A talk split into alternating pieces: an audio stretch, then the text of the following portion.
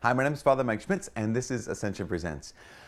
So, we're in the season of Lent, and a lot of times people associate the season of Lent with the season of suffering. And that's kind of accurate. We do a lot of penances during Lent. We have certain fast days, we, do abs- we abstain from meat, we abstain from other things. We always give up something for Lent. Life is full of, full of suffering. One of the big mysteries of life is why do we suffer? Like, if God loves us, why do we suffer?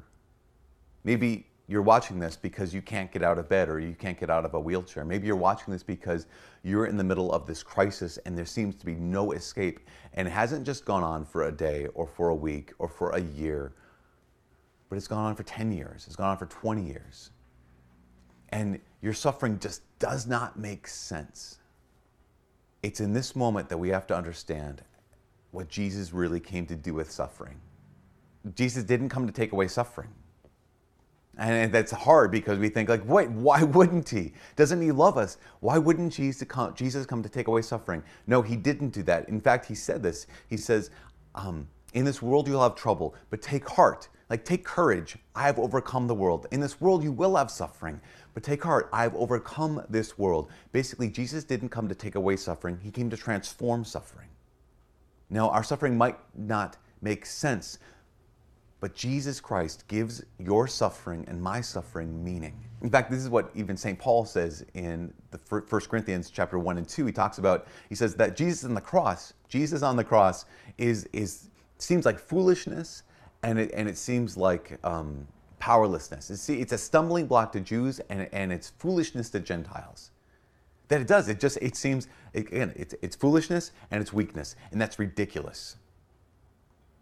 But we look at Jesus on the cross and we realize actually what St. Paul says is, but Jesus, Jesus on the cross, he's actually the power of God.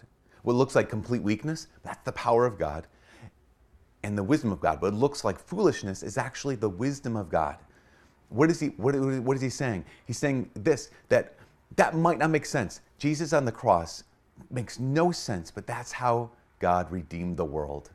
By taking on a body and suffering in and through that body, Jesus doesn't take away suffering, he transforms suffering and he makes it, the big word, he makes it redemptive. In fact, that's how God redeemed the world, is he entered into the depths of our experience. He emptied in, he entered into the emptiness that we feel. He entered into what feels like abandonment. He enters into betrayal. He em- enters into absolute loneliness. He enters into a tomb. Jesus descended to hell. There is no depth that Christ hasn't gone. There's no amount of suffering that he didn't endure, not to take it away, but to redeem it, to transform it. And now, as a Christian, he invites you into it. Again, he doesn't invite you out of suffering, he invites you into it. Not just into more suffering, like you need to punish yourself, you need to beat yourself up. He invites you into the redemptive part of suffering. In Colossians chapter 1 verse 24 st paul says this. He says i rejoice in my sufferings. We think that's ridiculous. Why would you rejoice in your sufferings? Well because he was a glutton for punishment. No.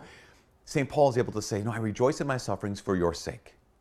And in my flesh i am making up for what is lacking in the sufferings of jesus for the sake of his body the church. Now at one point you say wait wait in your body you're making up for what is lacking in the sufferings of Jesus? What's lacking in the sufferings of Jesus? John Paul II asked this question a, a number of years ago. The answer is nothing. That, that Jesus' sacrifice is complete. It's, com- it's whole, it's entire. There's nothing more to be offered. Then how can St. Paul say, I'm making up in my body what's lacking in the sufferings of Christ? John Paul went on to explain. He said, you know, the, the sacrifice of Jesus is complete. It's full. There's no more offering for sin. But he says, but so that you and I can participate in his redemptive work of the world, Jesus extends to us a sliver of his cross. When we experience any kind of suffering, whether that's just super small or something that's overwhelming, that Jesus has extended to us a, a particle of his cross, a sliver of his cross, so that we can become co workers with them, that we could actually be co redeemers with Jesus. Not because He needs it, but because He's extending that dignity to us. He's extending that grace to us. He's extending the opportunity to us that, that when you feel you're most weak, when you feel absolutely powerless, when you feel completely foolish, there's nothing left to give, that even in that moment, Jesus Christ can make you strong. Not because he takes away the suffering, but because he transforms it. And this is, this is the, the secret of basically every single saint. This Lent, the suffering you and I experience, it might be un, unasked for. It might be something we didn't seek out, but also it could be something we gave up this, we gave up that. Suffering without Jesus just hurts, and all of us are going to suffer. But suffering united to Jesus, suffering with Jesus, having our particle, our sliver of the cross, and knowing that that means we're close to Jesus on the cross, suffering with Jesus can change the world. This Lent or this life, you may be in the midst of suffering. My invitation, and I know it's hard, I know it's difficult, my invitation to you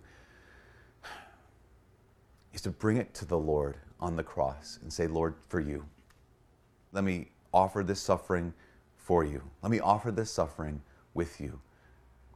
In suffering with you, let this weakness now have power. What this thing that seems like it doesn't make sense, let it have meaning. And let that meaning be the world is redeemed by my joining my suffering to yours, Lord.